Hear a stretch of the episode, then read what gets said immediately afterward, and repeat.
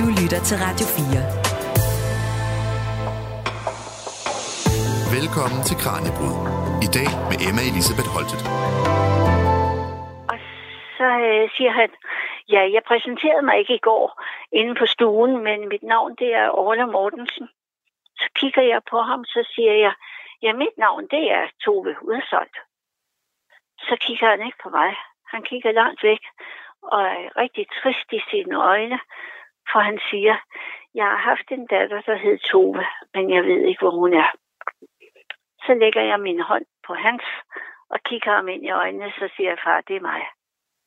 Det her er en del af den helt utrolige personlige beretning, vi skal høre her i dagens afsnit.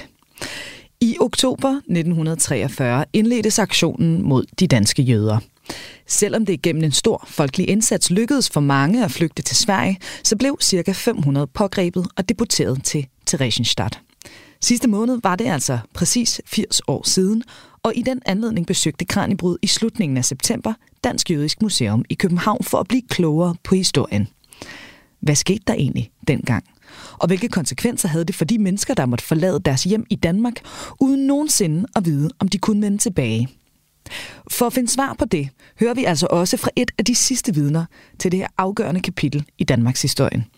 Vi taler nemlig med Tove Udshold, der var blot tre år gammel, da tyskerne indledte aktionen, og hvis forældre måtte gemme hende på ubestemt tid i Danmark. Hun deler sit vidnesbyrd med os.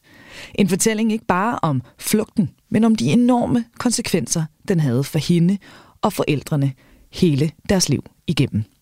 Men vi starter altså med besøget til Dansk Jødisk Museum i slutningen af september.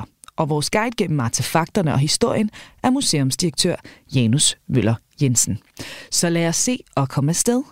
Velkommen her til dagens Kranjebrud. Du lytter til Radio 4.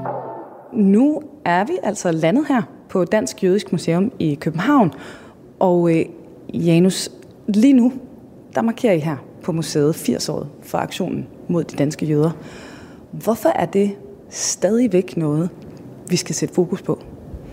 For det første, fordi det er sådan en, øh, et helt afgørende øh, kapitel i Danmarks historien, øh, ikke mindst øh, 2. verdenskrig og, og besættelsestiden, men også den her helt afgørende og definerende øh, begivenhed øh, øh i dansk historie, som, øh, øh, som blev resultatet af aktionen mod de danske jøder, som, som førte til, at øh, øh, 7-8.000 danske jøder øh, måtte gå under jorden, måtte flygte, øh, og fik øh, øh midlertidigt ophold i, i Sverige, og øh, på den måde øh, overlevede forfølgelserne og rædslerne under holocaust øh, under øh, 2. verdenskrig.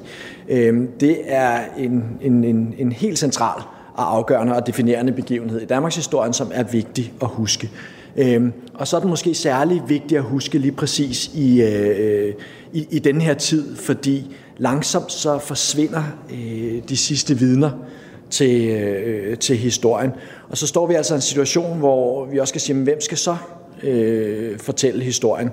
Øh, og på hvilken måde øh, og til hvem. Og der synes jeg altså, at den her øh, begivenhed, den her historie, den er øh, så vigtig, at vi har en forpligtelse til øh, at øh, huske øh, øh rædslerne under holocaust, men jo så ikke også mindst det her lys i, øh, i mørket, som er det danske kapitel af, af, af den historie Øhm, øh, for eftertiden, fordi det havde jo konsekvenser øh, for de mennesker, der var involveret, uanset om øh, de øh, overlevede krigen eller, eller ej.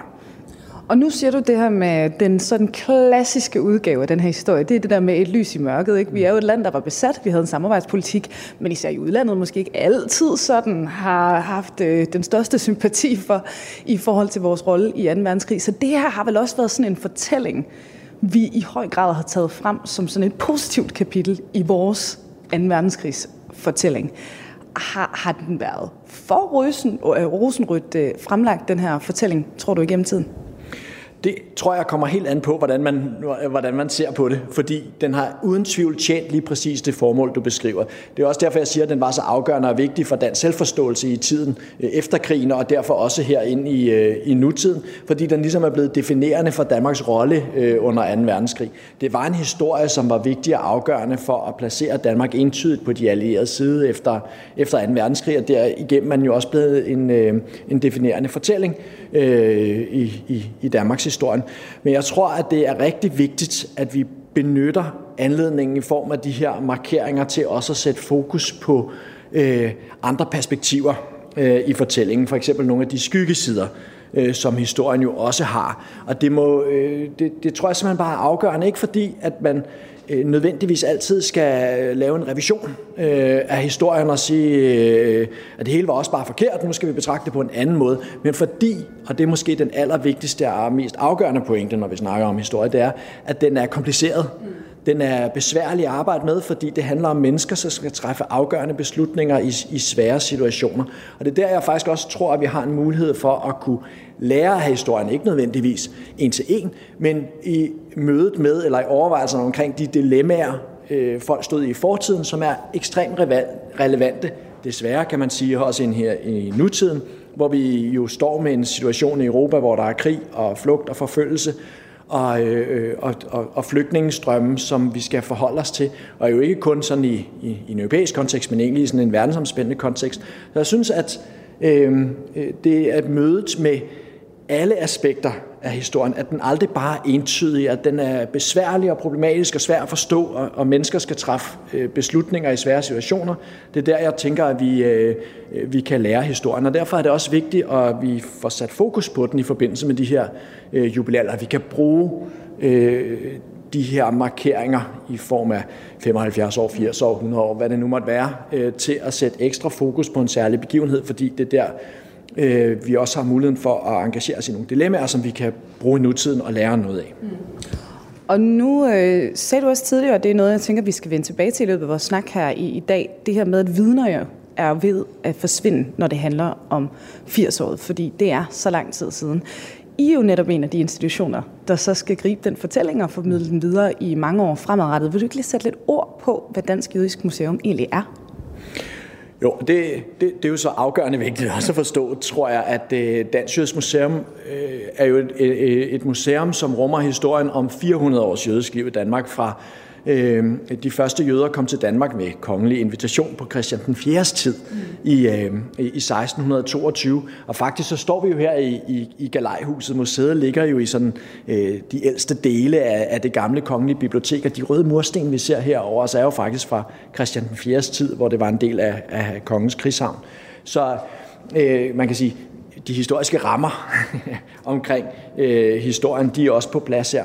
Men øh, vi skal jo fortælle 400 års historie, og der er øh, aktionen mod de danske jøder og, øh, og holocaust-historie kun en, en del af, af den samlede fortælling, som skal sættes ind i en, øh, i en bredere historisk kontekst. Det tror jeg sådan set egentlig også bare øh, øh, gør den endnu mere betydningsfuld øh, og vigtig. Men det er vigtigt også, at vi jo ikke et holocaustmuseum. Så det bliver en integreret og vigtig del af formidlingen her på stedet. Ikke mindst fordi den anden del af arkitekturen herinde i rummet, det er jo Daniel Libeskins sådan meget arkitektoniske og, og, og udtryksfulde arkitektur, som netop har taget udgangspunkt i historien om øh, oktober øh, 1943, som han jo beskrev som en, som en, dels som et lys i mørket, øh, men også som en, som en god gerning, øh, som øh, med det hebraiske ord mitzvah, som faktisk udgør øh, de fire hebraiske bogstaver, der udgør ordet øh, mitzvah, de, øh,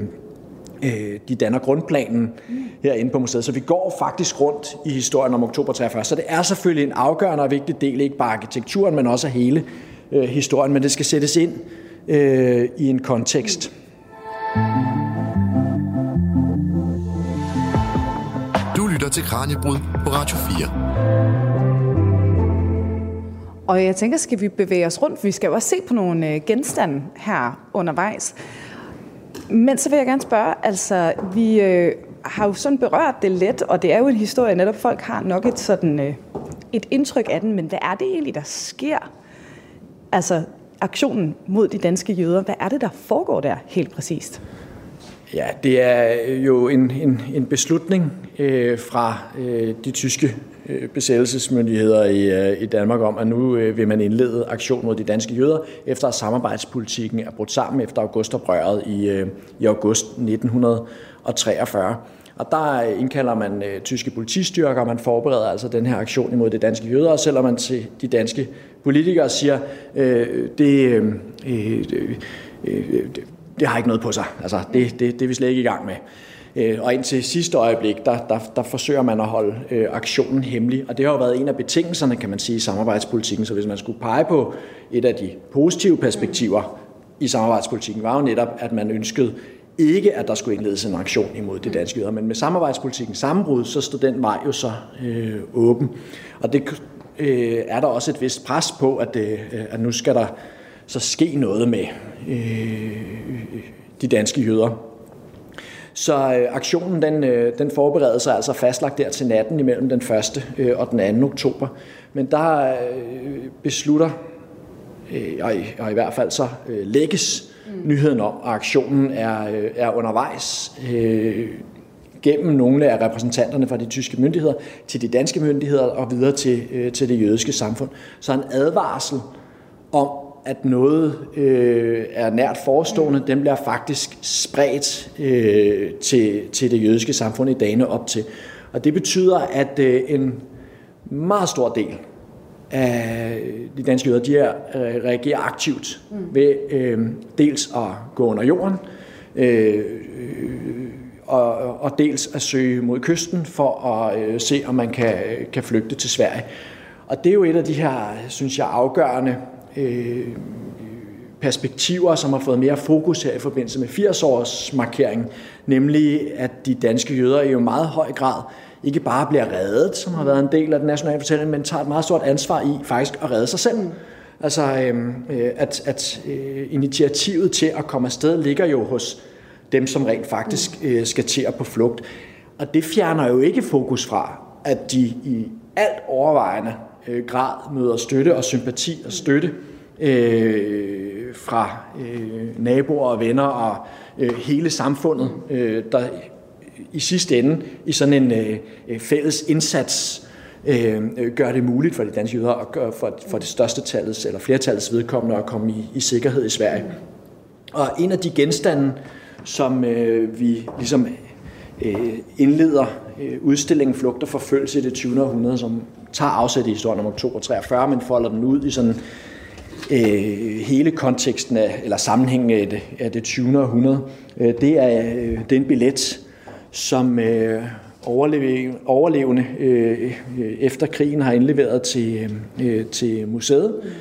Øh, som, øh, hvis man kigger på den her, så er det en øh, billet til Københavns Bybane til Snækkersten, som, øh, øh, og man kan se her, det er en returbillet, mm. der er købt. Og det er simpelthen for, at, øh, øh, at hvis man blev stanset, så skulle det jo ikke se ud som om, man havde, var på vej væk. Det skulle se ud som om, man egentlig havde en plan om at komme tilbage. Det var for at sløre øh, mm. flugt. Og jeg synes egentlig, det er sådan meget, øh, en, en, en meget unik øh, og meget øh, sigende genstand, mm. som vi så også, hvis historie her prøver at, at bringe til live ikke, i tegningerne af, af Christian Bay Kirk, øh, som handler om, at dels at nu, nu, nu flugten altså afsted, men, men man skjuler den også, fordi det er en returbillet, mm. og det ligger der jo også lidt håbet om, at man en dag kan vende tilbage. Mm. Og det synes jeg faktisk er et vigtigt perspektiv på historien, fordi i de her dage i slutningen af september, begyndelsen af oktober øh, 43, der er der jo ingen, der ved, om man nogensinde vil vende tilbage. Altså, så det er jo ikke en redningshistorie i udgangspunktet, der er det en flugthistorie. Jeg tror, at, at det er rigtig, rigtig vigtigt at få vendt øh, det perspektiv om, øh, for ligesom at kunne forstå, at det her handler om, at det er en historie om mennesker, mm på flugt, og det var jo ikke givet på forhånd på nogen måde, hvordan det her øh, det ville ende. Nej, så altså på det her tidspunkt, de har ikke vidst, hvad det var for en virkelighed, de rejste over til, og slet ikke på nogen måde, hvad muligheden var for en eller anden dag, om nogensinde at komme tilbage igen. Det er jo et ret vildt perspektiv, ikke? Jo, og det der med at skal forlade alting, altså forlade sit liv, bryde op med meget, meget, meget kort varsel, øh, for at komme i sikkerhed i, i, i et andet land. Og det er jo den virkelighed, man skal prøve at forstå, og det var jo heller ikke uden konsekvenser hverken øh, flugten og, og opholdet i Sverige, men heller ikke for dem, som øh, oplevede øh, dels at miste øh, familiemedlemmer under flugten. Der var jo nogen, som, øh, som druknede mm. øh, under overfarten til Sverige. Øh, der var andre jo også øh, knap 500 øh, personer blev taget, mm. enten øh, arresteret i forbindelse med aktionen, eller øh, i dagene og ugerne umiddelbart efter. Øh, blandt andet blev 70 personer jo øh, taget og formentlig angivet på, på kirkeloftet i, i Gilleleje, eller øh, på anden vis angivet øh, til de tyske myndigheder øh, under flugten og derfra deporteret til, øh, til, til Regenstadt, mm. hvorfra de fleste efter krigen jo også øh, vendte tilbage. Mm øh, i forbindelse med en, en, en større redningsaktion kaldet øh, De Hvide Busser. Øh, men det kunne jo heller ikke vides. Og det der frygtelige ophold i Theresienstadt, mm.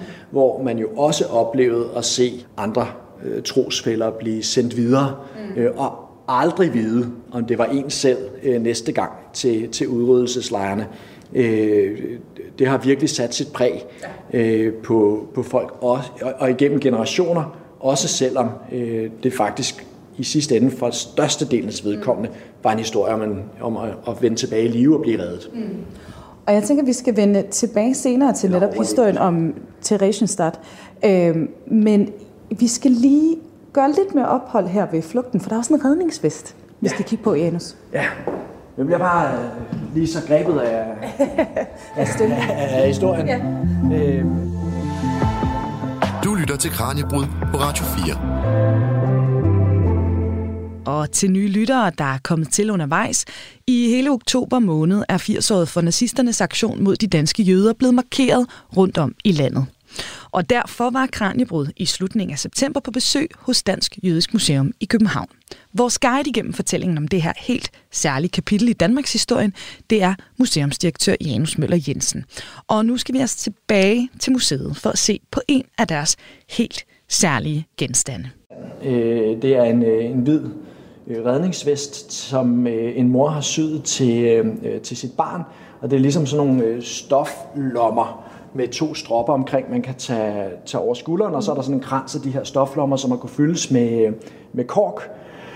Altså så det ligesom har fungeret som sådan en klassisk redningsvest, men hvor rummene også kunne bruges til at gemme øh, personlige papirer eller nogle øh, værdigenstande. Fordi det er jo heller ikke en hemmelighed, at øh, overfarten til Sverige øh, blev øh, for, for, for størstedels vedkommende øh, kostet penge. Mm. Øh, og øh, det er jo sådan også blevet en del af, af historien af de danske øh, fiskere og andre, der sejlede øh, de danske yder over, over Øresund. Øh, de modtog penge for, øh, for overfarten.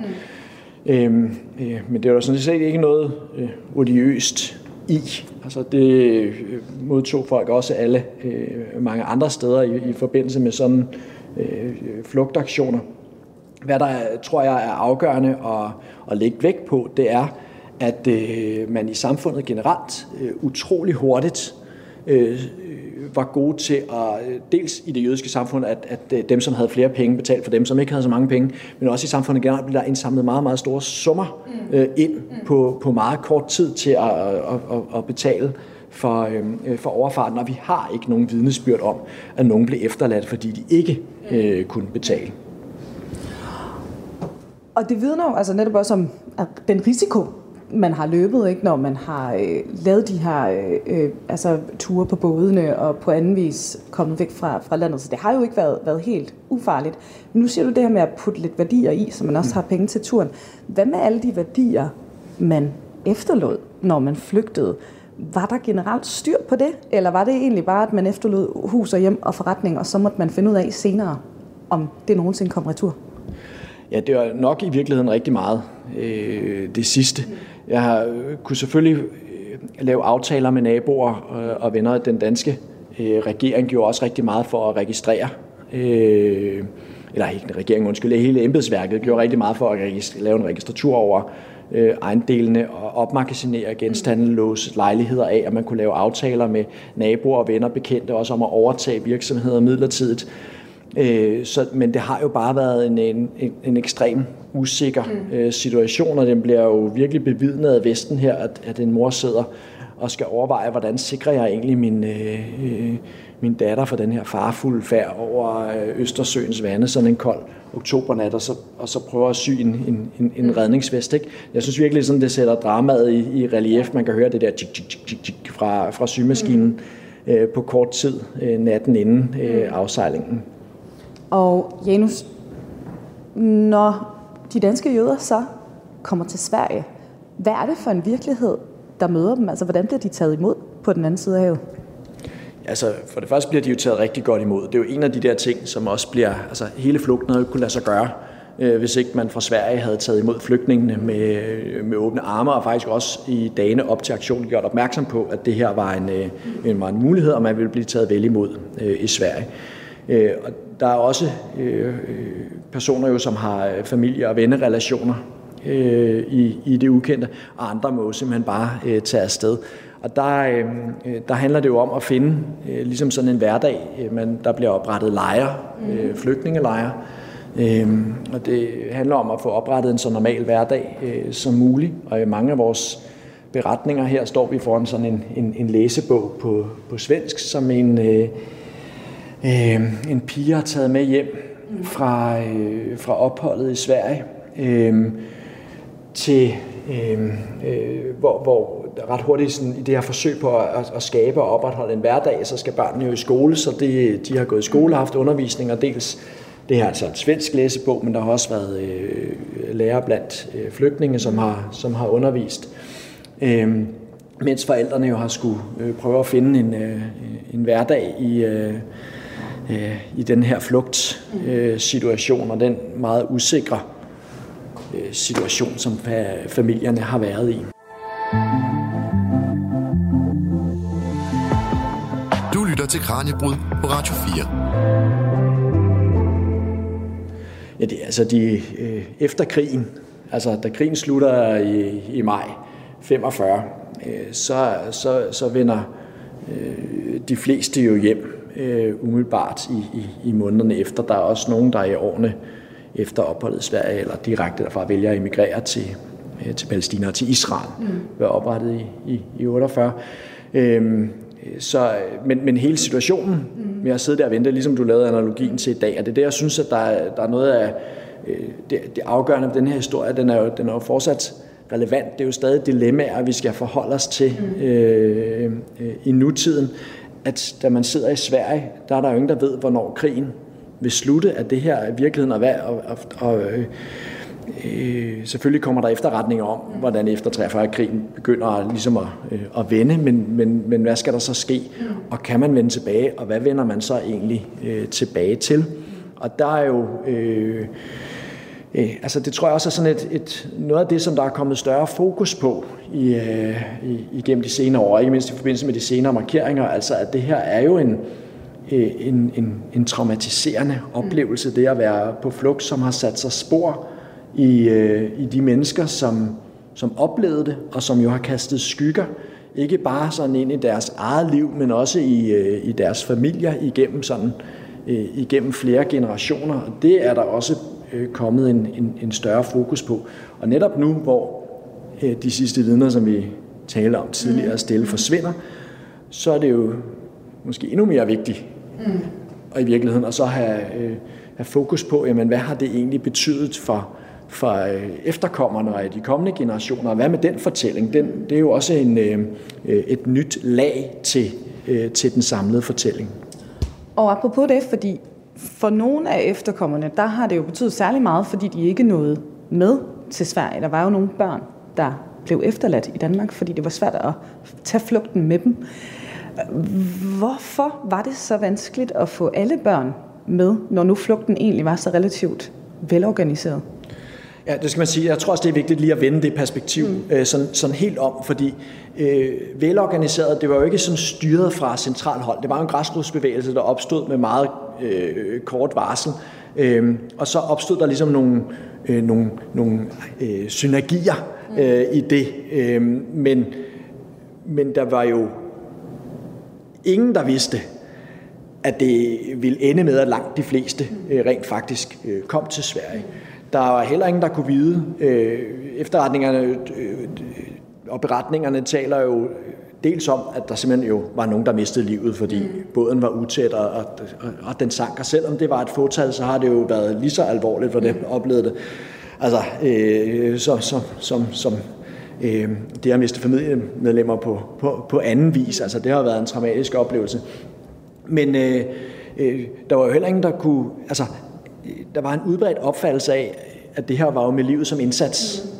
Øh, og det kan man måske lidt i bagklodskabens lys øh, diskutere, øh, om det altså hvor, hvor farligt det egentlig var, men oplevelsen af, at man står midt i det, er der jo ingen tvivl om, at folk har oplevet det som, at det var øh, med livet som indsats. Mm. Og der var også historier om dels, at øh, både at der blev øh, Øh, øh, skudt på folk, men også at, at øh, hvis, hvis børnene græd øh, undervejs på flugten, hvad skulle man så gøre, fordi så øh, blev de øh, kastet over bord. Det var jo bare frygtelige rygter i en, en, en, en øh, forfærdelig øh, situation. Øh, det har vi ingen vidnesbyrd om overhovedet. Øh, men bare den der forestilling om, at det kunne være farligt at have børnene med på den måde. Og, og hvad med selve overfarten? Altså, hvad hvis båden sank? Hvad hvis man blev taget undervejs? Så der var nogen, der valgte at efterlade deres øh, også meget, meget små børn i sikkerhed hos, øh, hos venner. Øh, og, og som i det her tilfælde med den barnehue, vi står overfor her, som er Irenes hue, hun som fireårig havde på, da hun blev sejlet over. Hun blev øh, først efterladt af sine forældre hos noget familie, som senere, så et par uger efter, Øh, tog hende med over sundet, så hun blev genforenet øh, med sine forældre. Men der var jo cirka 150 børn, der blev gemt øh, i Danmark på den måde og først blev genforenet med deres forældre under krigen. Og der er nogle af historien, vi har en frivillig her på museet Tove, som i dag er i, i, i 80'erne, og som altså bare var et, et helt spædbarn, da hun blev gemt hos en plejefamilie i, i Gilleleje, fordi forældrene, moren ikke turde tage mm. hende, hende med over. Øh, men hun voksede altså op de siger to år i krigen og lærte sine plejeforældre at kende som sine forældre. Så da hun blev genforenet med sin øh, mor efter krigen, øh, øh, så kunne hun simpelthen ikke øh, genkende hende, og de nåede aldrig at få genetableret øh, den forbindelse, så hun endte med at komme tilbage til sin pleje, de flyttede til København, men hun endte med at komme tilbage til sin pleje, plejefamilie i, i Gilleleje, øh, og det blev hendes øh, forældre, det var der, hun voksede op. Og ligesom den splittelse i familien er jo egentlig forfærdelig at, øh, at tænke på, og jeg bliver simpelthen så berørt, når Tove fortæller øh, sin historie. Øh, men det er jo en af de konsekvenser, som flugten også havde, og som fortsat har. Mm og som det også er vigtigt at, at, at, at huske på øh, i nutiden, at den her, den her historie, det var det, vi snakkede om sådan indledningsvis, når jeg tænker, at det her er jo bare den store lamorøse fortælling om en redning. Mm. Der kan man godt komme til at overse de menneskelige konsekvenser, som øh, flugt og forfølgelse har, også selvom man kommer ud på den anden side med, med livet i behold. Jeg synes, der er øh, en, en vigtig Øh, Øh, pointe i at blive ved med at ture fokusere også på de her skyggesider af, øh, af den fortælling.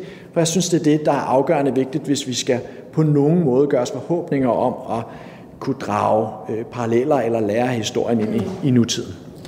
Så altså ikke bare en ukendt hverdag, man skulle over til til Sverige og ukendt returdato om nogensinde, til Danmark, så var det altså også en ukendt flugt. Altså at man ikke har vidst, hvad det var, man kastede sig ud i, da man satte sig i bådene, eller på anden vis flygtede ud af, af landet.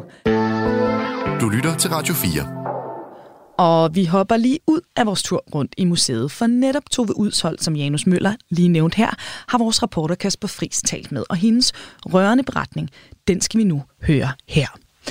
Da tyskerne startede aktionen mod jøderne, var Tove Udsholdt tre år gammel. Hun husker stadig en del af den flugt, som hun og hendes jødiske mor måtte ud på. Men endnu stærkere husker hun de følgende år, hvor hendes liv slog nogle ret store koldbøtter. De fik et brev ind med en advarsel om, hvad der skulle ske, og så pakkede moren i hast nogle få ejendele.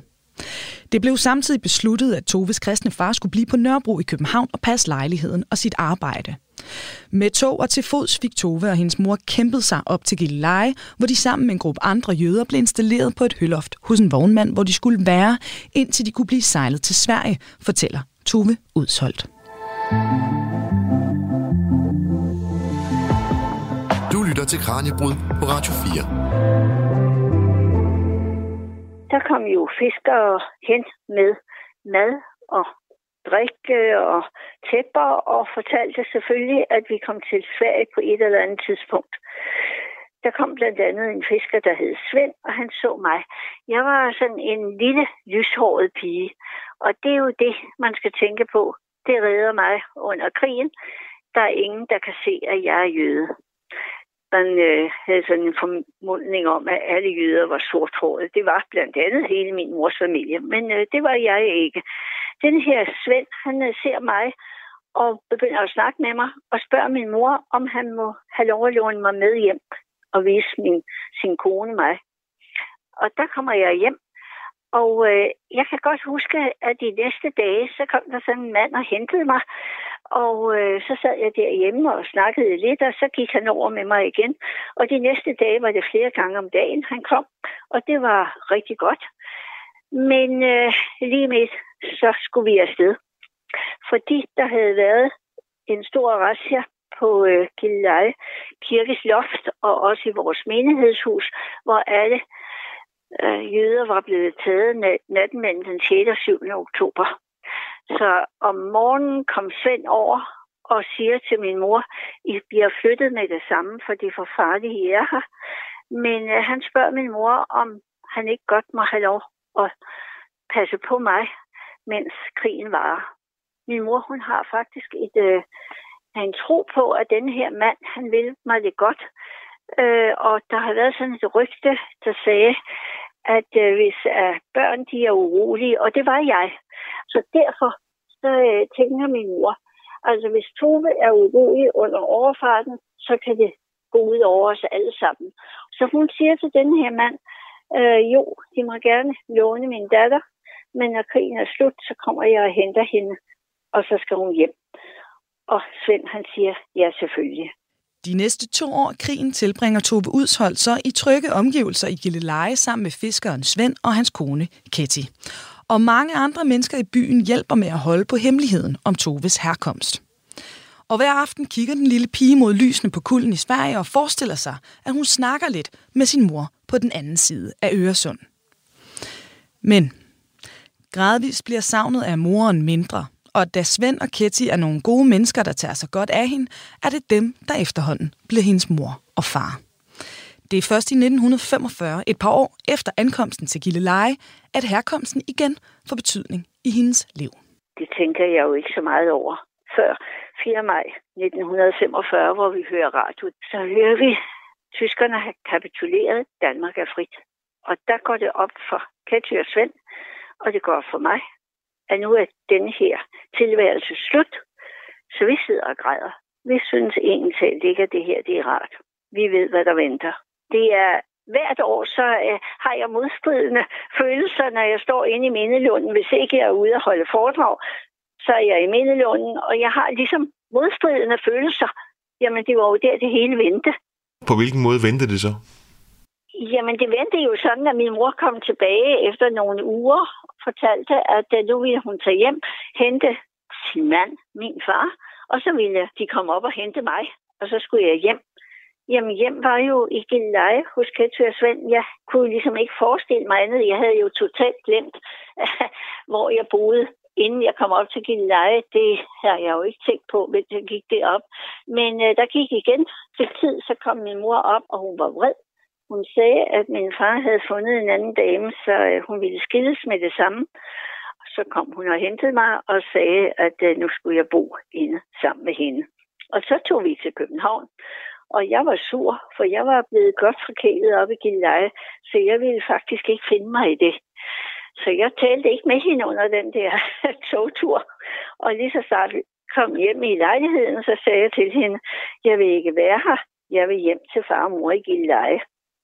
Og så begyndte mareridtet, som tog to år, med at jeg hele tiden sagde ligegyldigt, hvor vi var, hos familie eller noget, så sagde jeg, jeg vil ikke være her. Jeg vil hjem hos far og mor i Gilleleje. Og når der var gået en måneds tid, så var min mor nødt til at sende mig op til Gilleleje. Og så var jeg heroppe i Gilleleje nogle dage, legede med de andre børn og havde det dejligt. Og så kom min mor igen og hentede mig, og så fortsatte det på den måde. Det var rigtig trist. Og det var de værste to år, for der kom til at gå to år på den måde. Og det er nok de værste år, jeg har haft i mit liv, fordi øh, det der omskift hele tiden, det er ikke sundt for et barn. Hvordan endte så den periode på to år? Den gik øh, sådan, at min mor hun øh, kom op en dag, mens jeg var i Gilleleje, og jeg var lige blevet syv år, så sagde hun, nu havde hun meldt mig i Rødmandsgade skole inde i København, og så skulle jeg gå i skole der, og så kunne jeg komme op til Gilleleje øh, i ferier. Og der besluttede jeg mig inde i mit hoved, at det ville jeg ikke finde mig i. Det ikke til om. Så vi kom ind på skolen, og øh, der gik to måneder på en måde, som jeg simpelthen ikke falder i dag. Men øh, jeg besluttede, at jeg ville ikke åbne munden. Så læreren måtte fortælle de andre børn, hvad jeg hed. Og i timerne svarede jeg ikke, når læreren spurgte mig om noget. Og jeg legede ikke med de andre børn. Så der gik to to måneder cirka. På den måde, min mor vidste jo ikke, hvordan jeg opførte mig, men øh, så sagde inspektøren, så tog, nu må vi gå hjem til din mor. Så gik vi hjem til min mor, og øh, der sagde læreren, eller inspektøren så, vi har erfaret, at Tove, hun er døvstum. Døvstum, siger min mor. Hun snakker uafbrudt. Ja, det har hun ikke gjort på skolen, så vi ved ikke, om hun kan noget. Og min mor vidste, at jeg kunne både læse og skrive og regne. Så hun siger, at det passer jo ikke. Nej, siger han, men der må være noget galt med hendes hoved. Og så bliver min mor vred. Det vil hun ikke finde sig i. Men han siger kort og godt, vi kan ikke have Tove mere på skolen. De må finde en anden løsning. Og så lukker jeg munden op og siger, ja, jeg skal bare til Gilleleje og gå i skole. Og der taber min mor alt hun kommer til at betale den højeste pris, man kan gøre i en krig. Hun har mistet sin mand til en anden dame, og nu mister mig. Vi er begge to godt klar over, at vi er ikke mor og datter mere. Vi er gode venner. Og vi ser også hinanden altid og hele livet igennem. Men vi er ikke mor og datter. Det er vi ikke. Jeg kommer til Gilleleje, og og øh, Ketty og Svend, de får en plejetilladelse, og min mor, hun har forældreretten. Og øh, så begynder min far at komme derop. Han kommer altid alene, men øh, det er rigtig godt. Ja. Så øh, jeg får min vilje at sige et øh, meget, meget øh, stedigt barn.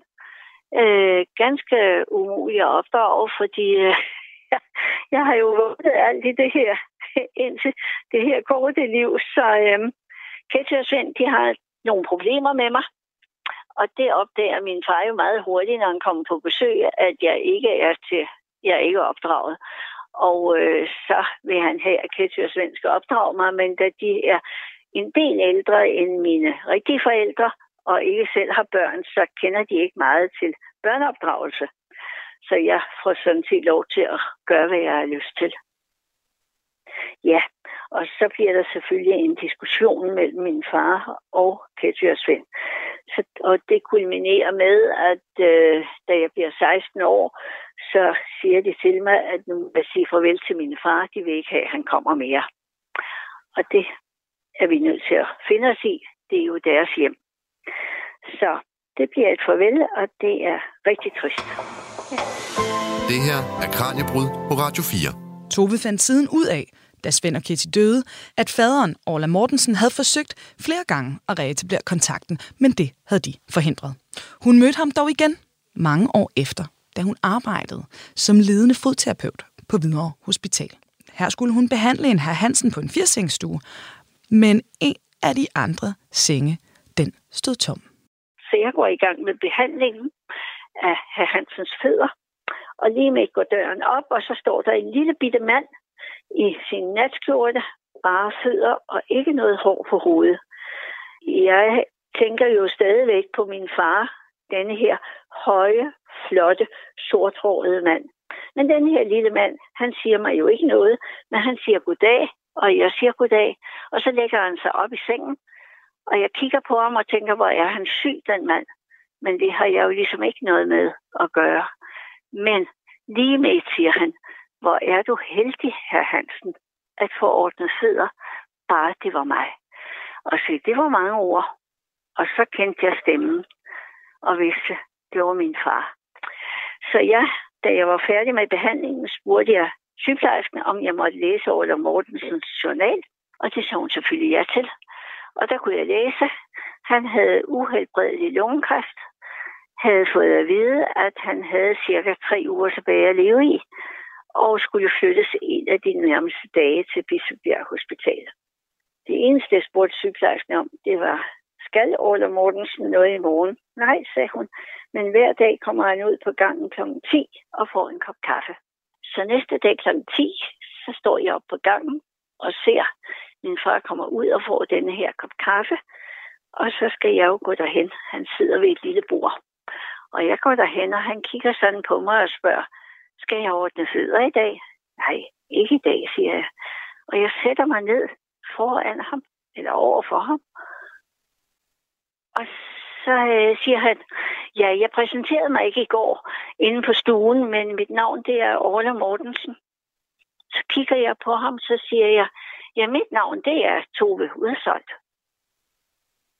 Så kigger han ikke på mig. Han kigger langt væk og er rigtig trist i sine øjne, for han siger, jeg har haft en datter, der hed Tove, men jeg ved ikke, hvor hun er. Så lægger jeg min hånd på hans og kigger ham ind i øjnene, så siger jeg, far, det er mig. Og der bliver hans ansigt som en sol. Vi krammer bare hinanden. Og ja, vi har næsten ikke ord at sige. Så det eneste, jeg siger til ham, jeg kunne kende din stemme i går, far, og jeg har kun et spørgsmål.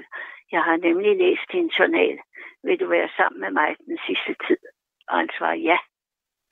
Og jeg får plejeoverlov, og jeg tager med ham næste dag på Bispebjerg Hospital. Og der får vi nok de smukkeste uger i mit liv. Du lytter til Radio 4.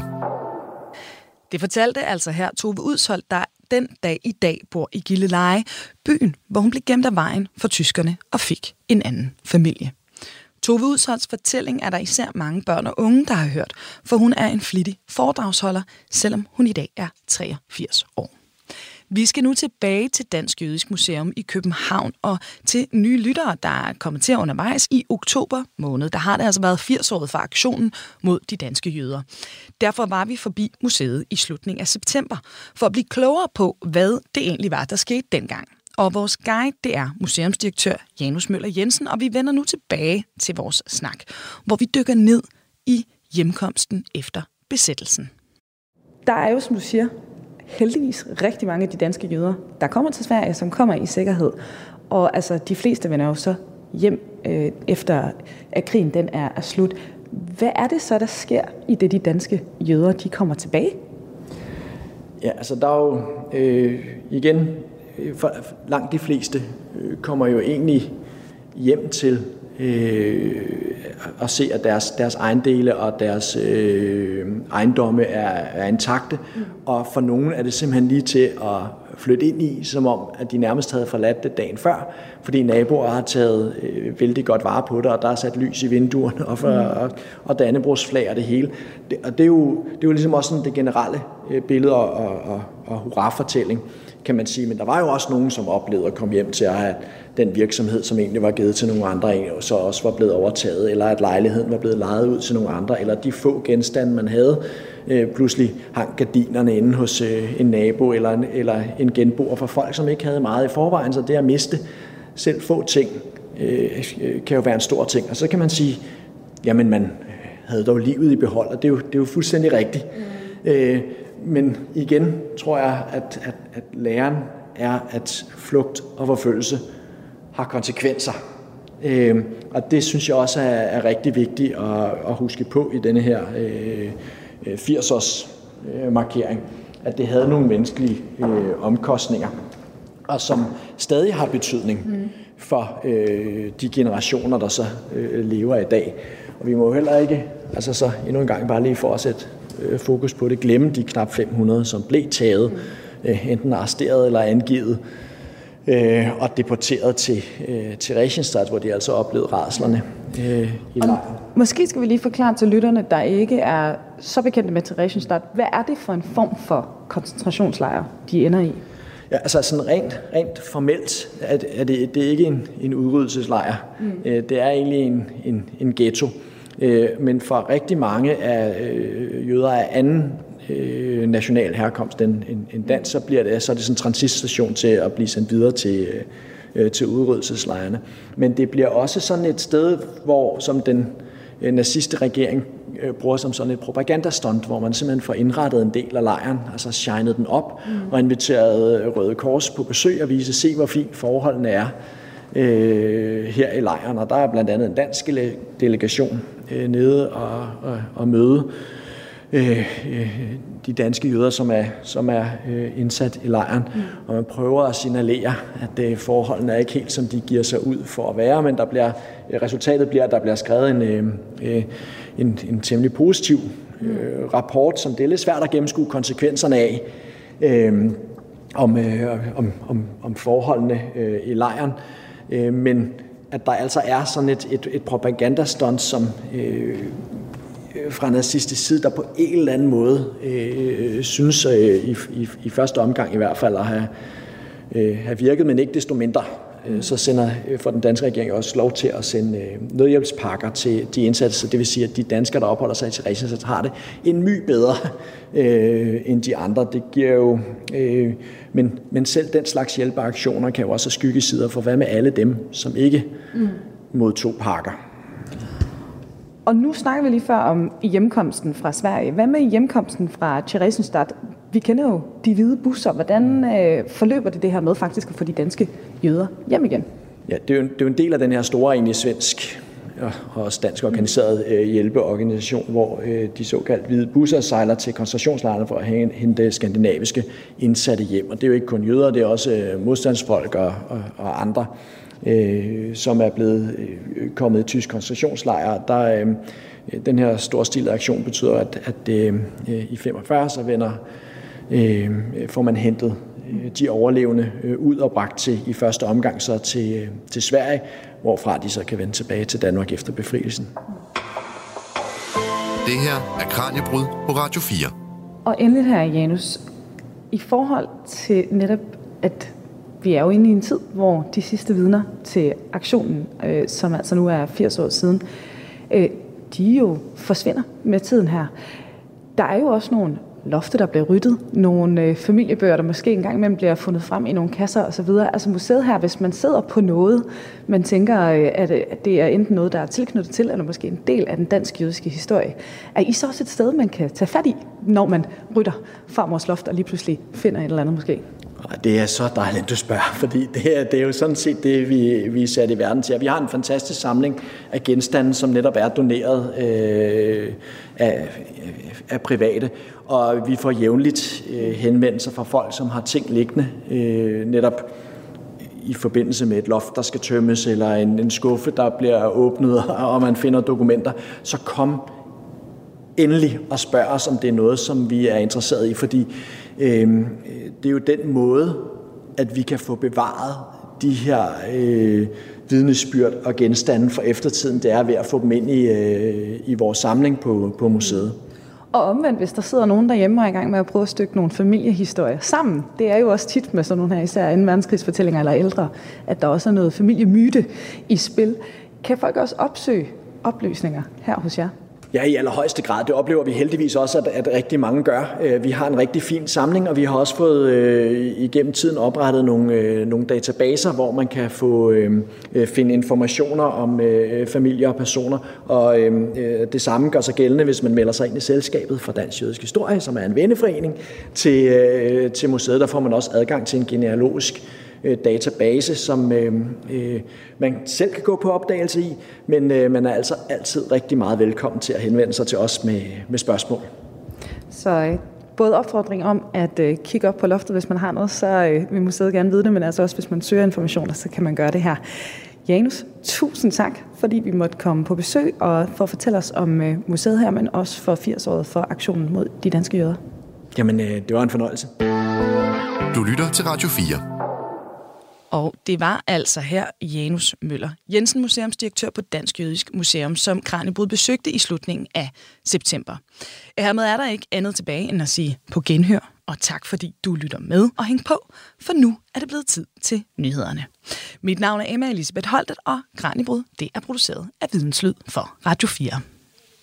Du har fået til job at synge kor for ABBA. Jamen, jeg var ikke simpelthen klar over, hvor sindssygt det egentlig var. Det var jeg jo ikke. Jeg var jo bare ni år og glad i låget. Musik er en hurtig genvej ind bag facaden. Jeg følte jo, at alle de sange var til mig. Ind bag den offentlige person. Jeg kiggede ind i et mørke. Det er jo der, jeg skal hen. Det er jo der, alt trøst er. I Portrætalbum bruger Anders Bøtter musikken til at vise nye sider af sine gæster. Carmen Køllers uh, Axel Byvang, har han en playliste? Jeg ved ikke, hvad jeg tør sige det. Det er så pinligt. Blandt andet Backstreet Boys. Lyt til Portrætalbum i Radio 4's app, eller der, hvor du lytter til podcast. Radio 4. Hold kæft, mand. Det tror Ulla Terkelsen ikke, det der. Ikke så forudsigeligt.